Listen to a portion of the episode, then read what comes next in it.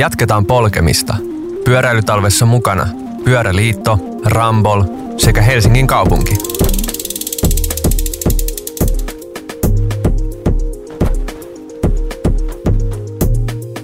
Tervetuloa pyöräilytalven kyytiin. Minä olen Fedja Kamari.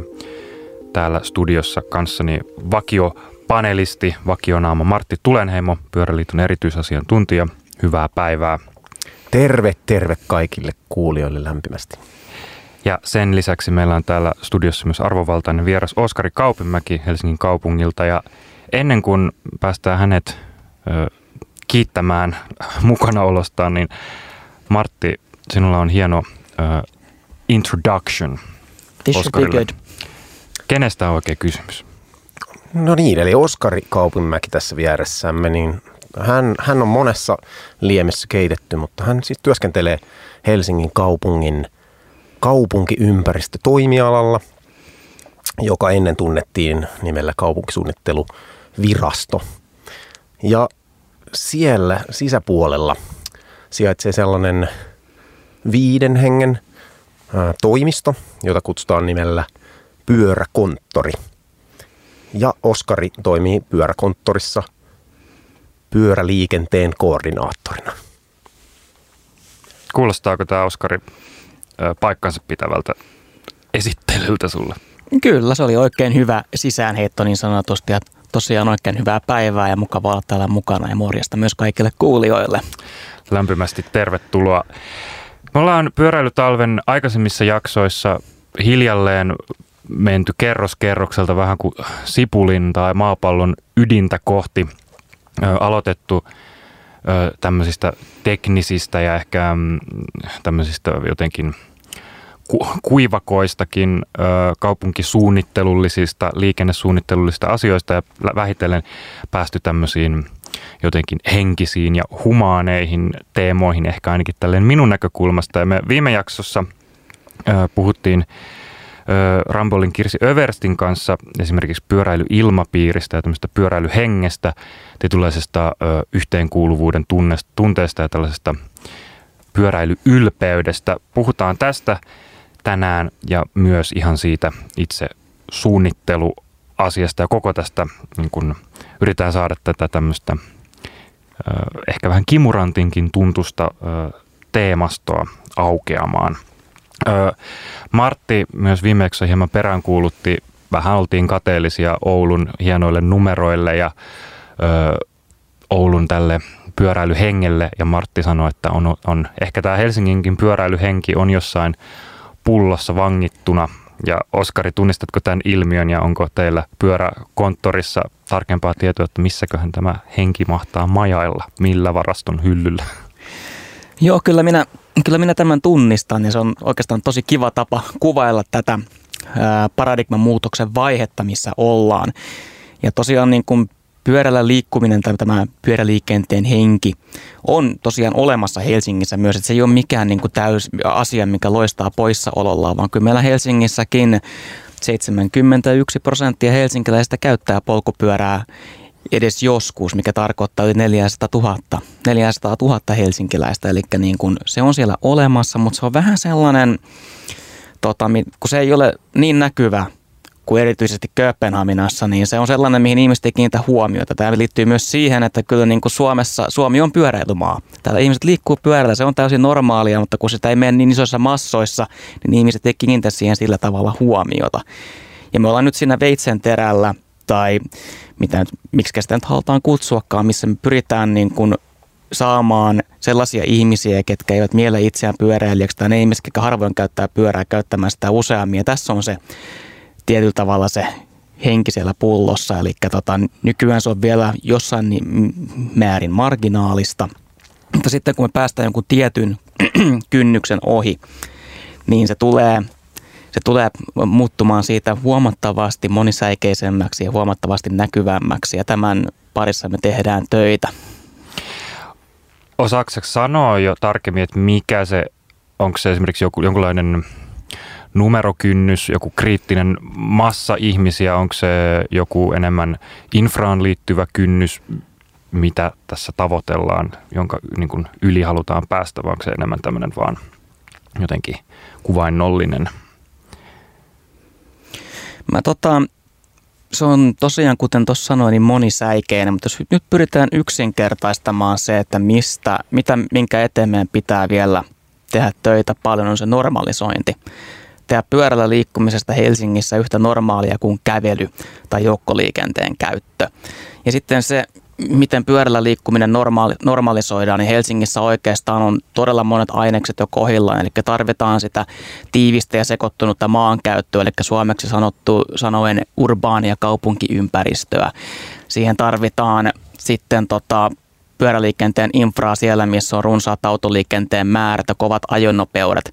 Tässä erityisesti meillä on vielä tekemistä. Sitten sen lisäksi siellä, minne pyörteitä ja rakenneta, pitää autoliikennettä rauhoittaa. Voidaan tälleen humanistisesti puhua autojen aseista riisumista, eli autolla saa kyllä mennä, mutta siellä mennään pyöräliikenteen ja kävelyn ehdoin, eli katsotaan, että mennään korkeintaan 30 kilometriä tunnissa ja ihmiset ei käytä autoillaan näitä reittejä oikoreitteinä. Sitten totta kai meidän pitää viestiä tästä asiasta ihmisille, sitä kautta niin kuin puhua siitä, eikä kun se on normaali asia. Juuri tätä kautta myös saada sitten semmoinen ylpeyden ajan niin kuin Oulussa, erityisesti tämä talvikunnossapito. Ja tämähän on jo tehty asioita, kuten Fillaroiva Stadi-kampanja, missä niin kuin halutaan niin kuin luoda sitä sellainen helsinkiläisten asia, koska kuten sanoin, tai en nyt sanonut vielä, mutta sanon nyt, että puhutaan pyöräilijöistä, niin se on turha yksinkertaistaminen, koska kaikki ihmiset liikkuu parhaaksi näkemällään tavalla, jos 71% helsinkiläistä käyttää polkupyörää joskus. Ja valtaosa helsinkiläisistä on pyöräilijöitä. Mutta kuinka moni näistä oikeastaan henkeen ja vereen mieltää olevansa pyöräilijä? Varmaan yhtä moni kuin mieltää itsensä olevan sellainen aktiivi pölynimurin käyttäjä. Ja sitten vielä, niin kun, tämä taas lähtee vähän lentoon tämä homma, mutta se sanoin monisäikeinen se niin kuin viimeinen asia vielä, mikä niin kuin normalisoi sitä pyöräliikennettä, on sitä tukeva politiikka. Eikä pelkästään kaupunkipolitiikka, vaan ihan valtakunnallinen politiikka ja se, miten niin kuin viranomaisyhteistyössä pyöräliikennettä käsitellään.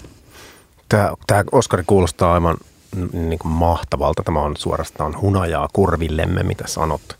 Me ollaan Fedjan kanssa tässä muutamien vieraiden kanssa jo aikaisemmin tässä sarjassa juteltu hieman näistä samoista kysymyksistä ja oikeastaan jossain yhteydessä tarttui mieleeni tällainen ajatus, että autoista erotettu pyöräliikenteen oma infrastruktuuri on tehokkain tapa vähentää uusien pyöräilijöiden turvattomuuden tunnetta. Eli tässä ehkä nyt lainausmerkeissä ne pyöräilijät, niin kuin opimme Oskarilta. Mutta allekirjoitatko sinä tämän? Onko tässä ajatuksessa jotain sellaista perää? Ehdottomasti siellä, missä pyöräliikenne tarvii erotella, eli siellä, missä on yli 2000 moottoriajoneuvoa vuorokaudessa, kyllä käytän hyvin insinöörimäistä ilmaisutapaa, missä on paljon autoliikennettä, missä on korkeat nopeudet, niin ehdottomasti se rakenteellisesti eroteltu pyöräliikenteen väylä on se, mikä ennen kaikkea tekee sen pyöräliikenteen huomioinnin näkyväksi ja mikä saa erityisesti nämä ei itseään pyöräilijäksi mieltävät ihmiset niin kuin kokemaan sen houkuttelevana.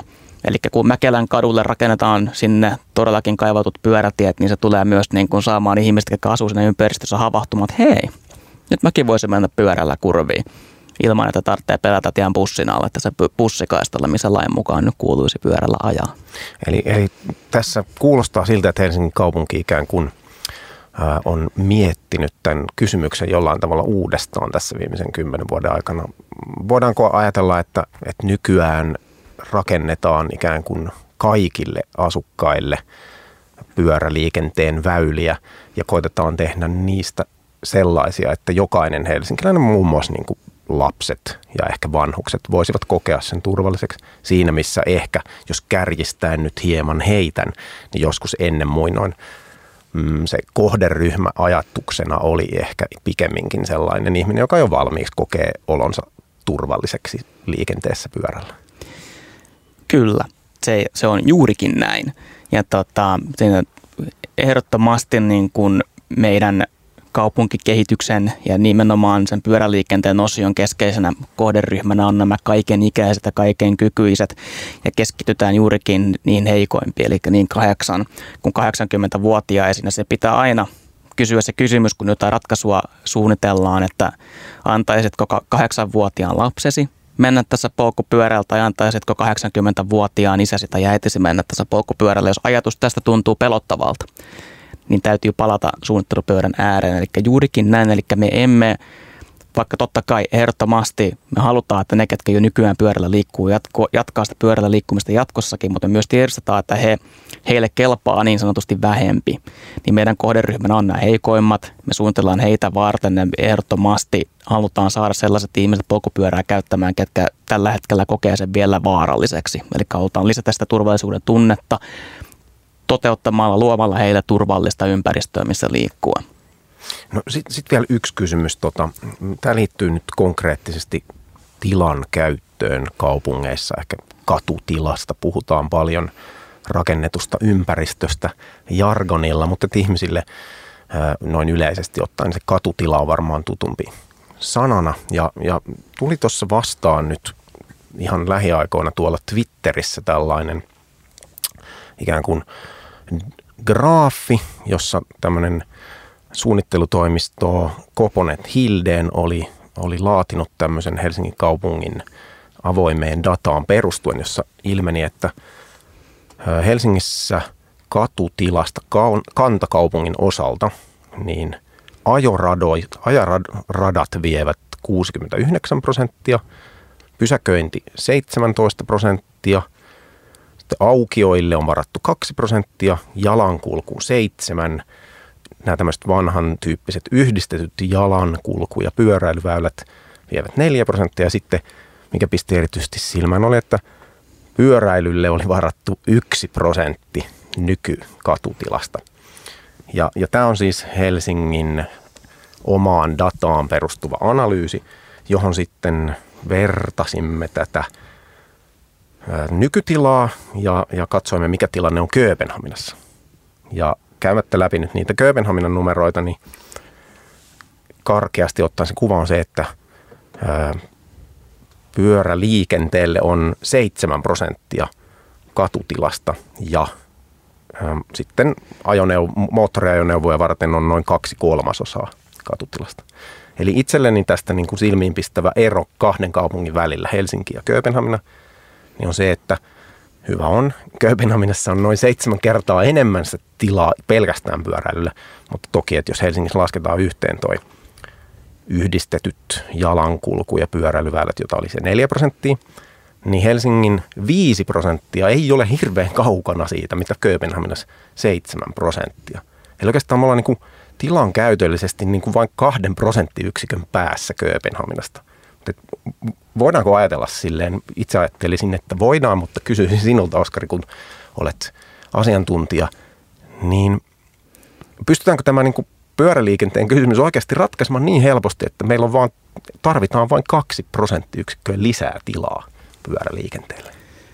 No, Martti, melkein vastasit kysymykseen jo puolestani ja toit just esiin tämän Kööpenhaminan luvun, minkä olisin itsekin hyvin mielelläni tuonut. Ja niille kuulijoille, ketkä eivät ole Kööpenhaminan nykytilasta täysin tietoisia, niin Kööpenhamina on tietyillä mittareilla luokiteltu maailman parhaaksi pyöräilykaupungiksi. Ja tämän kuullessaan kaikki alankomaalaiset helisee vihasena, että tulkaa käymään Rotterdamissa, tulkaa käymään Groningenissa, tulkaa käymään Utrechtissa. Ja tiedetään, Alankomaat on pyöräliikenteen taivas, mutta Kööpenhamina on onnistunut tekemään jotain sellaista, mikä on saanut sen aivan samalle tasolle Amsterdamin ja muiden alankomaalaisten kaupunkien kanssa. Ja se, mikä Kööpenhaminassa eroaa alankomaalaisista kaupungeista, on se, että me voidaan copy-pastata ne ratkaisut tänne ja saada samanlainen järjestelmä tänne luotua.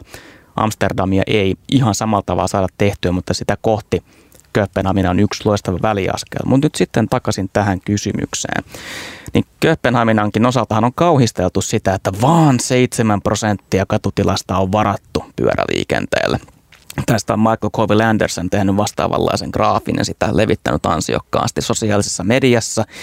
Mutta se, mitä siinä kannattaa kuitenkin huomioida, on se, että 7% heidän katutilastaan on varattu pyöräliikenteelle ja kaupungin rajojen sisäpuolella tehdyistä matkoista noin 50% tehdään polkupyörällä.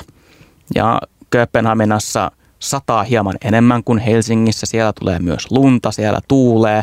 Eli vaikka siellä ei ole mäkiä, niin kaikki nämä muut olosuhteet kompensoi varsin hyvin ja silti tämä muutaman prosenttiyksikön ero on saanut siellä 5-kertaiset pyöräliikenteen määrät aikaiseksi verrattuna Helsinkiin. Eli kyllä, tässä juuri näkyy tämä nyt ehkä koitan kiteyttää, mikä tässä Helsingin luvussa näkyy. Että meillä on nyt se 1-2% pyöräliikenteen, mutta oli 5% kuitenkin yhdistetyillä jalankulun ja pyöräliikenteen väylillä. Eli tämä Ruotsista kopioitu SCAFT-malli, joka perustui juuri siihen, että pyöräliikenne erotellaan autoliikenteestä aina, ja mikä valitettavasti johti myös siihen, että jalankulku ja pyöräliikenne aina yhdistettiin. Ja kyllä, juuri tästä syystä Helsingissä ja muissa Suomen kaupungeissa nykyään poljetaan polkupyörällä paljon jalkakäytävällä, koska ihmiset ei ymmärrä jalkakäytävän ja pyörätien eroa, koska ne näyttää samalta nämä SCAFT-malliin mukaan tehdyt.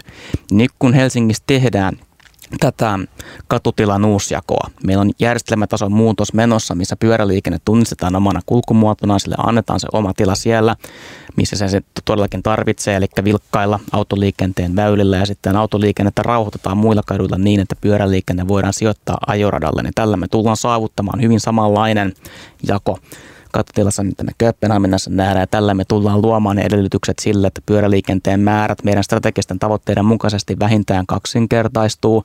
Ja tiedän itse, katsoin ihan Helsingin kaupunkin rakennetta ja vertailtaessa sitä Kööpenhaminaa, että meidän potentiaali on kyllä huomattavasti suurempi kuin se 20%. Oulu, perästä tullaan. Jatketaan otetaan vielä hetki tätä tämmöisen helsinkiläisen pyöräily alemmuuskompleksin tämmöistä rypemistä. No ei nyt oikeasti ehkä ihan näin, mutta jatketaan Oskarin roustaamista. Mutta, yes.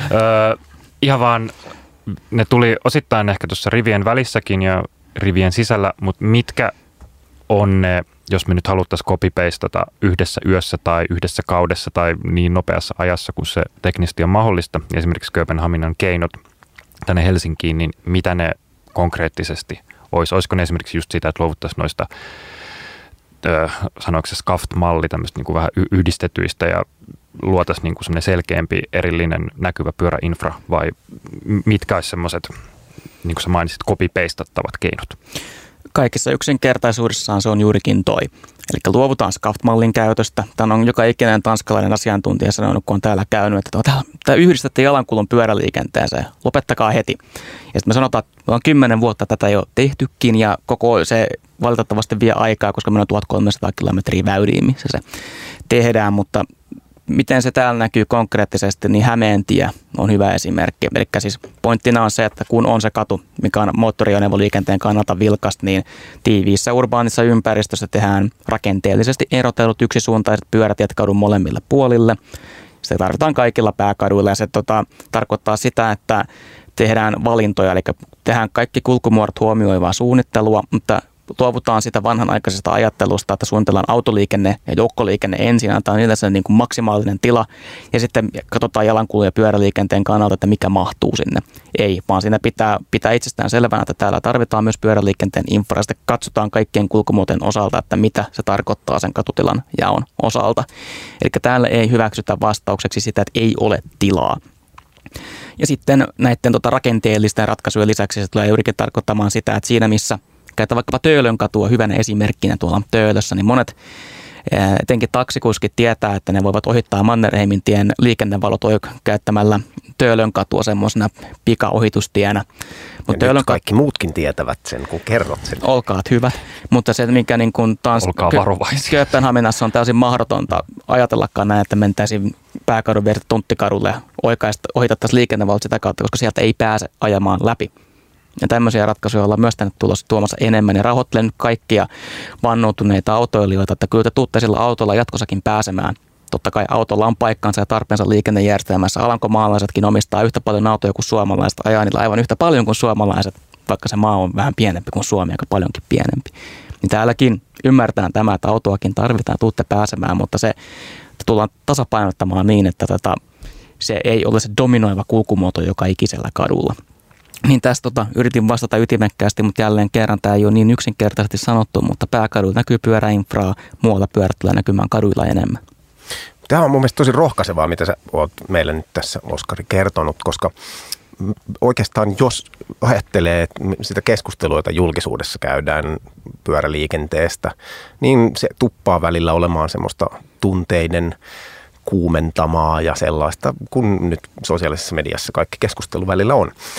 Ja oikeastaan sä kuvasit meille tilanteen hieman eri lailla, että ei ole välttämättä oikeasti olekaan mitenkään aivan valtavan radikaalista asiasta kyse, jos tarvitaan vain se noin 2% lisää tilaa, niin eihän siinä käytännössä sitten tilan käytöllisesti tehdä muuta kuin laadullisia muutoksia. Eli oikeastaan me ei puhuta hirveän isoista niin kuin määrällisistä muutoksista. Ei, kukaan ei ole ottamassa Helsingissä ilmeisestikään kauhean paljoa tilaa pois. Sitä vaan sitä tilaa käytetään jollain tavalla uudestaan. Tulkitsenko oikein? Tulkitset täysin oikein. Eli mistään radikaalista muutoksesta ei todellakaan ole kyse. Se on katutilan päivittämistä. Ja se oikeasti tarkoittaa myös sitä, että monessa paikassa nämä yhdistetyt vieydet muutetaan tosiaan jalkakäytäviksi. Eli meiltä myös poistuu niin kutsutusti tarpeettomia pyöräteitä. Tämäkin on niin kuin erittäin tärkeä tieto tiedostaa, että Kööpenhamina, mikä on suunnilleen samankokoinen kaupunki kuin Helsinki, siellä on 650 kilometriä pyöräväyliä, eli pyöräkaistoja tai pyöräteitä. Helsingissä on 1300 kilometriä. Silti 5 kertaa vähemmän pyöräliikennettä, niin sen enempää haukkamatta hiuksia, mitä tässä on jopa on tehnyt, niin Kööpenhaminan laatu on jotain vähän toista, mikä Helsingissä. Että sanotaan näin, että Kööpenhaminan 605 kilometrin laadun mukaisesti Helsingissä on toteutettu tähän päivään mennessä noin 50 kilometriä. Tässä on myös syy siihen, minkä takia niitä pyöräliikenteen määrien kasvu ei ole vielä nähty radikaalisti, koska meillä ei ole vielä sitä jatkuvaa ja yhdenmukaista parhaiden käytäntöjen mukaan tehtyä verkkoa, mutta kun me saadaan kantakaupungin osalta se noin 150 kilometriä täyteen, mikä pitäisi olla aika pitkälle ja vuoteen 2030 mennessä, niin silloin tullaan myös näkemään sitä muutosta niissä niin kuin kulkumuotojen jakaamassa, eli millä kulkumuodolla ihmiset siellä liikkuu. Mutta juuri kuten sanoit, mistään radikaalista muutoksesta ei ole kyse. Tätä voidaan isossa mittakaavassa mieltää hienosäätönä. Eli tästä tulee oikeastaan mieleen yksi sellainen metafora, mitä olen nähnyt, että Oskari Kaupinmäki käytät silloin tällä jossain, tämmöinen tuolimetafora. Eli että kuinka kaupunki on suunniteltu sillä tavalla autoliikenteen kannalta, että joka paikkaan pääsee autolla hienosti ja mikä siinä. Mutta pyöräliikenteen kannalta usein tilanne on sillä tavalla, että tämä tuoli, joka edustaa nyt tätä kaupunkiliikenneverkkoa, niin onkin suunniteltu sillä tavalla, että siitä puuttuu esimerkiksi selkänojasta palasia ja siitä puuttuu yksi jalka, siitä puuttuu toinen käsinoja ja niin poispäin. Että niin kuin sellainen tuoli, jossa olisi kaikki osat paikoillaan, niin onko se Helsingin tavoitteena myös pyöräliikenteen osalta? Juuri näin. Nyt todellakin tekisi mieli näyttää tämä verkkoanalyysi siitä, että mihin voidaan tämä metafora tuolista verota, koska kuten sanoit, kaupungit on suunniteltu silleen, että joka paikkaan pääsee autolla, joka paikkaan pääsee kävellen, mutta sitten on tämä tietynlainen kuvaus siitä, että miten on ajateltu, että pyörällä hautaan liikkua, että siellä on nimenomaan, voisi jopa kärjestää, että kenkälusikalla ahdettu jonkunnäköisiä pyöräväyliä sinne, minne ajatellaan, että pyöräilijät haluaa mennä, vaikka käytännössä kyse on siitä, että sitä on laitettu vaan sinne, minne mahtuu. Ja pyöräliikennettä ei ole tiedustettu semmoisena käytännöllisenä liikkumisena, kuten kävely tai autolla liikkuminen. Ja sitten tällaista hajanaista pyöräliikenteen verkkoa on hyvin mielekästä verrata tuoliin, mistä puuttuu jalat, koska sitä voidaan kysyä, toimiiko sellainen tuoli. Ja kaikki tietää vastauksen. Niin se vastaus on tismalleen sama, jos meillä on sen tyyppinen pyöräliikenteen verkko. Eli kiteytettynä pyörällä liikkumisen kaupungissa pitäisi olla yhtä helppoa kuin tuolilla istuminen. Ja sen lähtökohta on se, että se tuoli pysyy pystyssä. Hyvä kiteytys. Ja täällä puhutaan näköjään mykälle mikille. Kiitos Oskari tästä. Tätähän tässä on koko sarjan ajan eri henkilöiden toimesta peräänkuulutettu tämmöinen niin kokonaisuus kerrallaan kehittyvää pyöräinfraa. Musta olisi kiva kuulla. Esimerkiksi jos mietitään aiemmin mainittua vaikkapa Hämeentietä, joka oli valtava remontti ja varmasti monen kaupunkilaisen hermoja koetteli ja myös niin kuin, vaikka moni muistaa, että se oli myös aika karsee ennen remppaa, se millainen se on nykyään, niin mä oon todella tyytyväinen itse tähän lopputulokseen ja varmasti moni muu, mutta myös olisi mielestäni kiinnostavaa, että minkä verran esimerkiksi Hämeentiestä ja ehkä esimerkiksi Lauttasaaren sillasta ja muista tämmöisistä, missä on tehty tätä tilan uudelleenjakoon, niin on saatu palautetta ja minkä verran sitä vaikka teillä pyöräkonttorissa seurataan ja minkälaisia työkaluja teillä siihen on. koetteko te, että nämä projektit ja isot remontit on kannattavia ja olleet hyödyllisiä? No, voin sanoa tälleen lujalla itsevarmuudella, että me tiedämme, että ne ovat kannattavia. Ne eivät ole vain kannattavia, me tiedämme, että ne ovat tarpeellisia. Tämä lähtee ihan siitä, että me olemme Helsingissä sitoutuneet hiilineutraaliuteen vuoteen 2030 mennessä. Me tiedämme myös, että me emme tule hiilineutraaliutta saavuttamaan, jollei me kaksinkertaisteta nykyisiä pyöräliikenteen määriä. Me tiedämme, että tämänkaltaiset katutilan uusjaot ovat edellytys sille kaksinkertaistumiselle tämän kaiken muun kokonaisvaltaisen suunnittelun ohella. Palautetta tulee. Se on kaupungissa on yhtä paljon mielipiteitä kuin asukkaita, ja alalle tullessani nuorena liikennesuunnittelijana vuonna 2013 eräs liikenneinsinööri sanoi minulle kerran, että Suomessa on 5,5 miljoonaa liikennealan asiantuntijaa ja monet heistä tykkää tuoda mielipiteensä julki, niin kyllä herättävät palautetta. Ihan ymmärrettävästä syystäkin, koska kun kotikadullasi on massiivinen remontti, niin se vaikuttaa elämään ja yleensä niin kuin heikentävällä tavalla se vähän vaikeuttaa sitä liikkumista kotiin ja kotoa pois, tai olisi sitten osalla sinun työ- tai vapaa-ajan matkaasi, niin kyllä. Ja meillä on totta kai ihan selkeä työkalu palautteiden seuraamiseen. Se on kaikille kuulijoillekin tiedoksi hel.fi/palaute. Sinne vaan palautetta tulemaan, se ohjautuu sieltä sitten asianmukaisille asiantuntijoille. Mutta paljon tulee totta kai tätä kritiikkiä, mutta on tullut myös kiitosta. Etenkin jos käytetään vaikka tätä Hämeentietä esimerkkinä, niin siellä on monet asukkaat todennut, että kiitos kun teitte tämän, että tämä on tämän paljon viihtyisämpää aluetta. Toki itsekritiikkiäkin mielellään harjoittavana, niin heitän ilmoille semmoisen haasteen, mitä olemme miettineet, mitä ei ole vielä riittävästi Helsingin kaupungilla keskusteltu, on se, että onko oikeasti tarkoituksenmukaista, että me joka ikisellä väylällä käytetään asfalttia. Että esimerkiksi Tanskassa tunnistaa jalkakäytävän aina siitä, että se ei ole asfalttia. Se on edelleen hyvin miellyttävä kulkea ja se tämän lisäksi näyttää kivalta, mutta siitä myös pyörällä liikkuvat ihmiset tietää, että ei liikuta jalkakäytävällä, koska se ei ole asfaltoitu, eli niin kun se on paljon parempi, mitä se oli aikaisemmin Hämeentie, mutta tätä niin kun on mietitty jälkikäteen vähän jälkiviisaana, että pitikö noin jalkakäytävätkin asfaltoida, tätä mietitään myös muiden katuremonttien osalta nyt jatkossa. Mitä asfaltin sijaan voitaisiin käyttää? Kaikennäköisiä luonnonkivilaattoja tai vastaavia, mistä totta kai Helsingissä pitää kiinnittää huomioon siihen, että se on niin kuin sileetä, että siinä pystyy myös korkokengillä kävelemään, mutta kuitenkin riittävän karheata, että se ei muutu liukumäeksi talvella, kun on jäätävät olosuhteet, mutta laattaa. Eikö meidän Suomen entisessä pääkaupungissa Turussa käytetä juuri tämän tyyppistä ikään kuin materiaalista eroa erottamaan jalkakäytäviä? Kyllä. Siellä on toki pyöräväylät loistaneet poissaolollaan erittäin leveässä katutilassa, mutta siinäkin nyt entinen kollegamme tekee ansiokasta työtä tämän tilanteen muuttamiseksi. Mutta kyllä, tämä on sellainen asia, mistä voisimme erittäin hyvin ottaa entisestä pääkaupungistamme mallia. Mua kiinnostaa, Oskari, koska sulla on myös, olet tehnyt uraa kaupunkisuunnittelun ja liikennesuunnittelun parissa, ei pelkästään niin kuin pyöräkonttorissa, niin miten jos sä tälleen taaksepäin reflektoit omaa liikennesuunnittelu- ja kaupunkisuunnitteluuraa, niin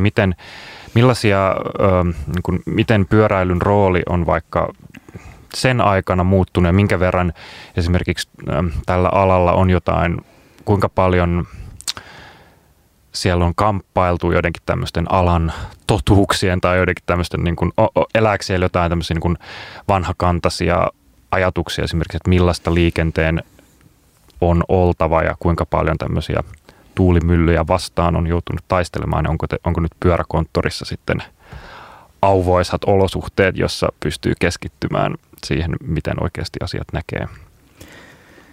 Toi on tärkeä kysymys ja oikein hyväkin.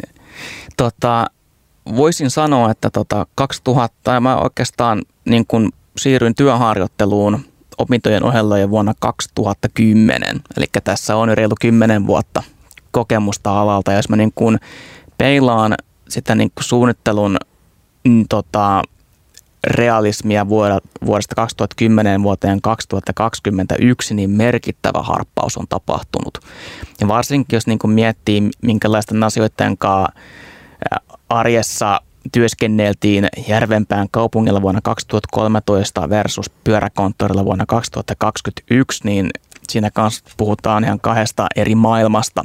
Eli siinä, missä niin kuin pyöräliikenne on nyt erittäin keskeinen osa liikennejärjestelmäsuunnittelu Helsingissä, niin se on, oli vielä silloin, kun alalla aloitin, niin ei tietenkään pelkästään Järvenpäässä, vaan kauttaaltaan mahdollisesti ja hyvin todennäköisesti Helsinkiä lukuun ottamatta vielä hyvin marginaalinen kulkumuoto.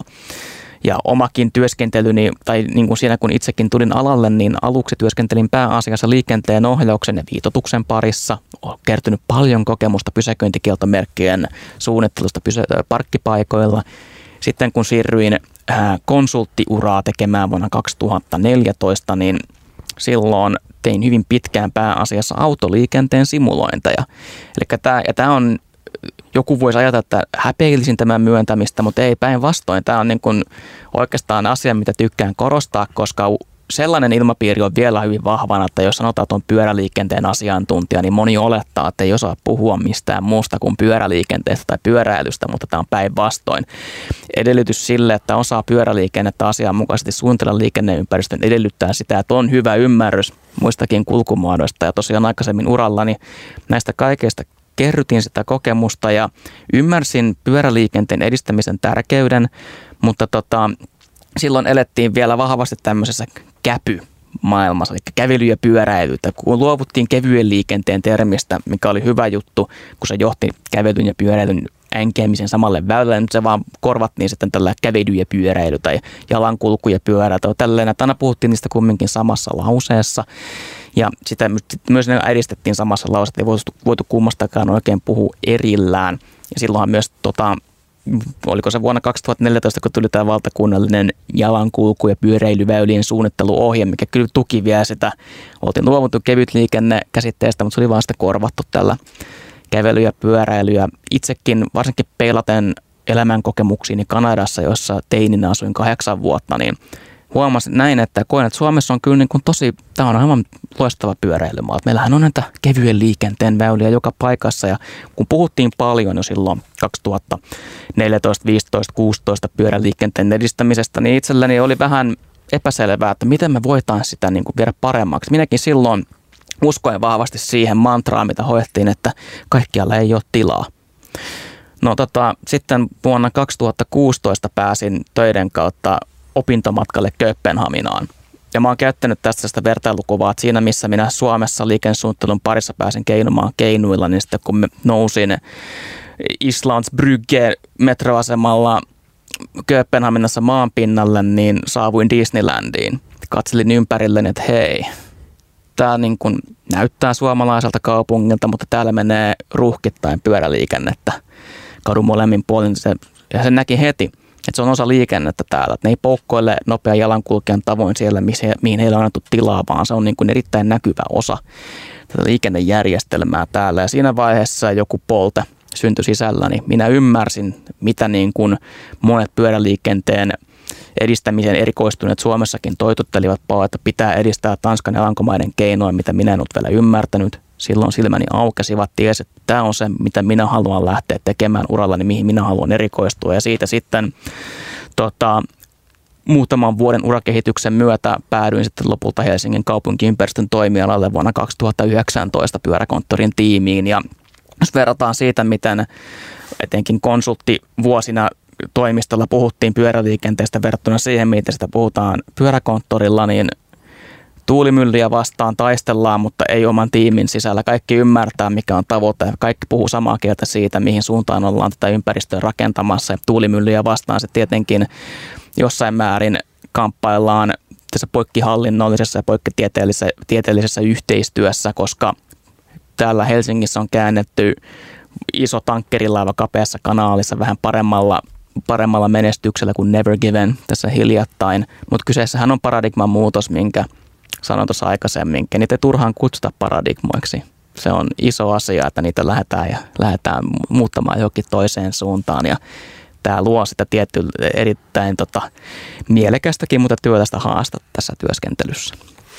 Oskari, sä oot tullut todella jotenkin semmoiseen oivalliseen aikaan Helsingin kaupungin pyöräilykonttorille töihin. Se pesti, jonka haltija olet, niin se oli ollut noin 5 vuotta olemassa ja siinä aikana oli varmaan just pohjustettu tämä suuren tankkerilaivan kääntyminen siellä kapeassa kanaalissa, mutta vielä kuitenkaan ne resurssit, joilla sitä tankkeria sitten ohjataan oikeaan suuntaan myöhemmin, niin ei ollut varsinaisesti vielä, niitä ei ollut käytettävissä. Nyt ne on ne resurssit käytössä. Meillä on pitkän odottamisen jälkeen Helsingin pyöräliikenteen suunnitteluohjeet kunnossa. Meillä on oikeastaan poliittinen tahtotila olemassa ja valtuustostrategiat sitä tuottavat sitä poliittista selkänojaa, uudentavat sitä hyväksyntää sille, että pyöräliikenne järjestää uudestaan. Niin miten pitkällä aikavälillä sä näet, että tässä operoidaan? Tapahtuuko tämä tässä kuvailtu muutos 5 vuoden, 10 vuoden vai 100 vuoden perspektiivillä? Alankomaalaiset asiantuntijat ovat todenneet, että siinä vaiheessa, kun saadaan tämä poliittinen sitoutuminen ja riittävät resurssit pyöräliikenteen edistämiselle, että on sekä sitä henkilöstöä että budjettia, se noin 20% liikennebudjetista, mikä Helsingissä nyt toteutuu, niin siinä menee 5 vuotta, että se alkaa se infra näkymään ympäristössä kunnolla, ja sitten siinä menee 15 vuotta, että kulttuuri on syntynyt. Ja tämä on juurikin tämä, haluan sanoa kulttuurista sen, kun usein kuulee, tai ei usein, mutta silloin tällöin kuuluu verottavan siihen, että Suomessa ei ole pyöräilykulttuuria. No se on kaikin osin väärin, että meillä oikeasti on maailman mittakaavassa olemassa, mutta se saataisiin vielä kehitettyä sitä pidemmälle. Ja se, miten sitä kulttuuria luodaan, on se, miten sille luodaan edellytykset. Ja ne edellytyksiä luomalla luodaan kulttuuri, sanoin se nyt 2 eri suuntaan saman asian, mutta sitä on hyvä alleviivata.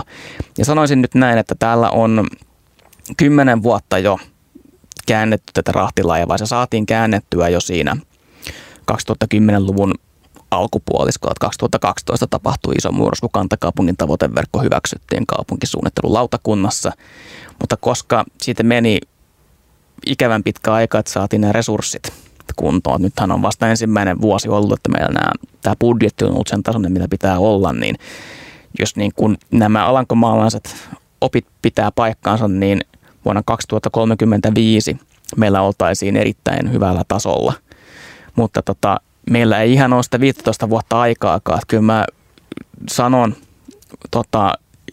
aika lujallakin itsevarmuudella, että meidän pitäisi 10 vuodessa saavuttaa se, mihin niin kuin normaalisti tilanteessa annettaisiin 15 vuotta. Eli meillä on paineita. Meillä on paineita saada tätä niin kuin murrosta hieman ripeämmällä aikataululla vietyä eteenpäin ihan juurikin sen takia, että ei vaan, että halutaan olla hiilineutraaleja, mutta samalla kun pyöräliikenne integroidaan tälleen siihen kaupunkiympäristöön, niin me luodaan elinvoimaisempaa kaupunkia, me luodaan viihtyisämpää kaupunkia, me luodaan kaupunkia, missä ihmiset voivat paremmin, mikä houkuttelee sinne myös uusia asukkaita, uusia asiantuntijoita, uusia osaajia. Ja tekee siitä niin kuin myös maailmankuulun, tekee sitä kaupungin, missä ihmiset voi myös sen pyöräliikenteen osalta olla ylpeitä samalla tavalla kuin Oulussa, samalla tavalla kuin Kööpenhaminassa, samalla tavalla kuin kaikkialla Alankomaissa.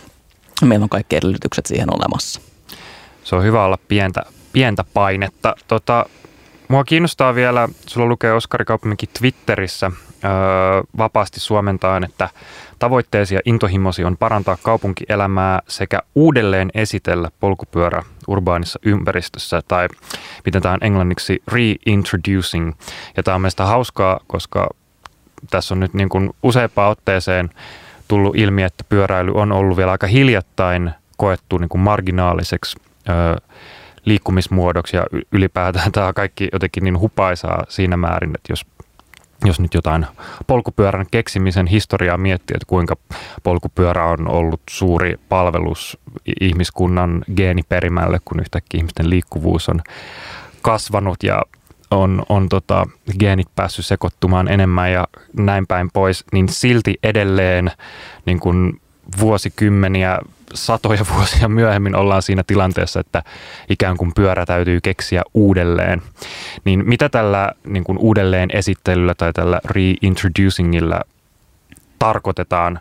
Onko tämä nimenomaan tätä niin kuin sen vahvemmin mukaan ottamista kaupunkitilassa kaiken, tai tavallaan mitä kaikkia keinoja tämän reintroducingin puolesta oikein tehdään?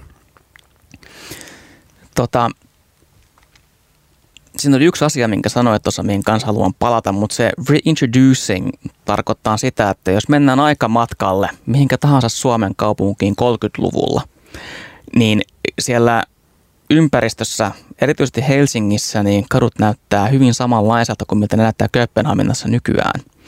Eli siellä on ollut sitä pyöräliikenteen väylää ja siellä on ollut pyörällä liikkuvia ihmisiä. On erinomainen kuva meidän pyöräliikenteen suunnitteluohjeen koulutusmateriaaleissa Mekelininkadulla 30-luvulla, jossa siellä kadulla on enemmän pyöräliikennettä kuin autoliikennettä. Se, mitä on tapahtunut, on kun tämä autoistuminen hyvin voimakkaasti vyöryi Pohjois-Amerikasta myös Suomeen 50-, 60-, 70-luvulla, niin Helsingissäkin purettiin kaikki nämä Kööpenhaminan tasoiset pyöräliikenteen väylät pois, annettiin lisää tilaa autoille ja sijoitettiin pyöräliikenne jalkakäytäville, mitä ruvettiin kutsumaan kevyen liikenteen väyliksi. Niin me ollaan tietyllä tavalla tässä menossa ajassa taaksepäin, koska on tiedostettu, että autoliikenteen tilan maksimointi ei ole ollut kaupungin toimivuuden ja viihtyvyyden ja elinvoimaisuuden kannalta se paras ratkaisu. Se on oikeastaan vienyt meitä hieman väärään suuntaan. Niin tässä ei olla pyörää keksimässä uudelleen. Se on oikeastaan se virhe, mihin usein sorrutaan, kun pyöräliikennettä lähdetään integroimaan, että sitä yritetään väkisin keksiä uudelleen, koska se on loppujen lopuksi on vaan se toimiva tuoli.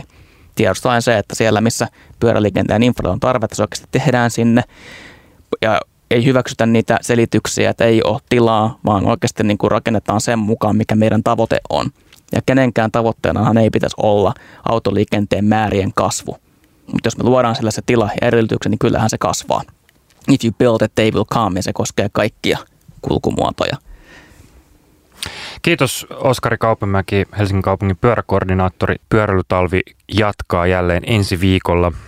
Aikaisemmat jaksot löytyy osoitteesta radiohelsinki.fi/podcast tai muusta mieluisesta podcast-alustasta. Kukapa tietää, ehkä Oskari sinustakin kuullaan tässä ohjelmassa vielä lisää. Jäädään jännityksellä odottamaan. Kiitos tästä ja kuulemiin. Jatketaan polkemista. Pyöräilytalvessa mukana Pyöräliitto, Ramboll sekä Helsingin kaupunki.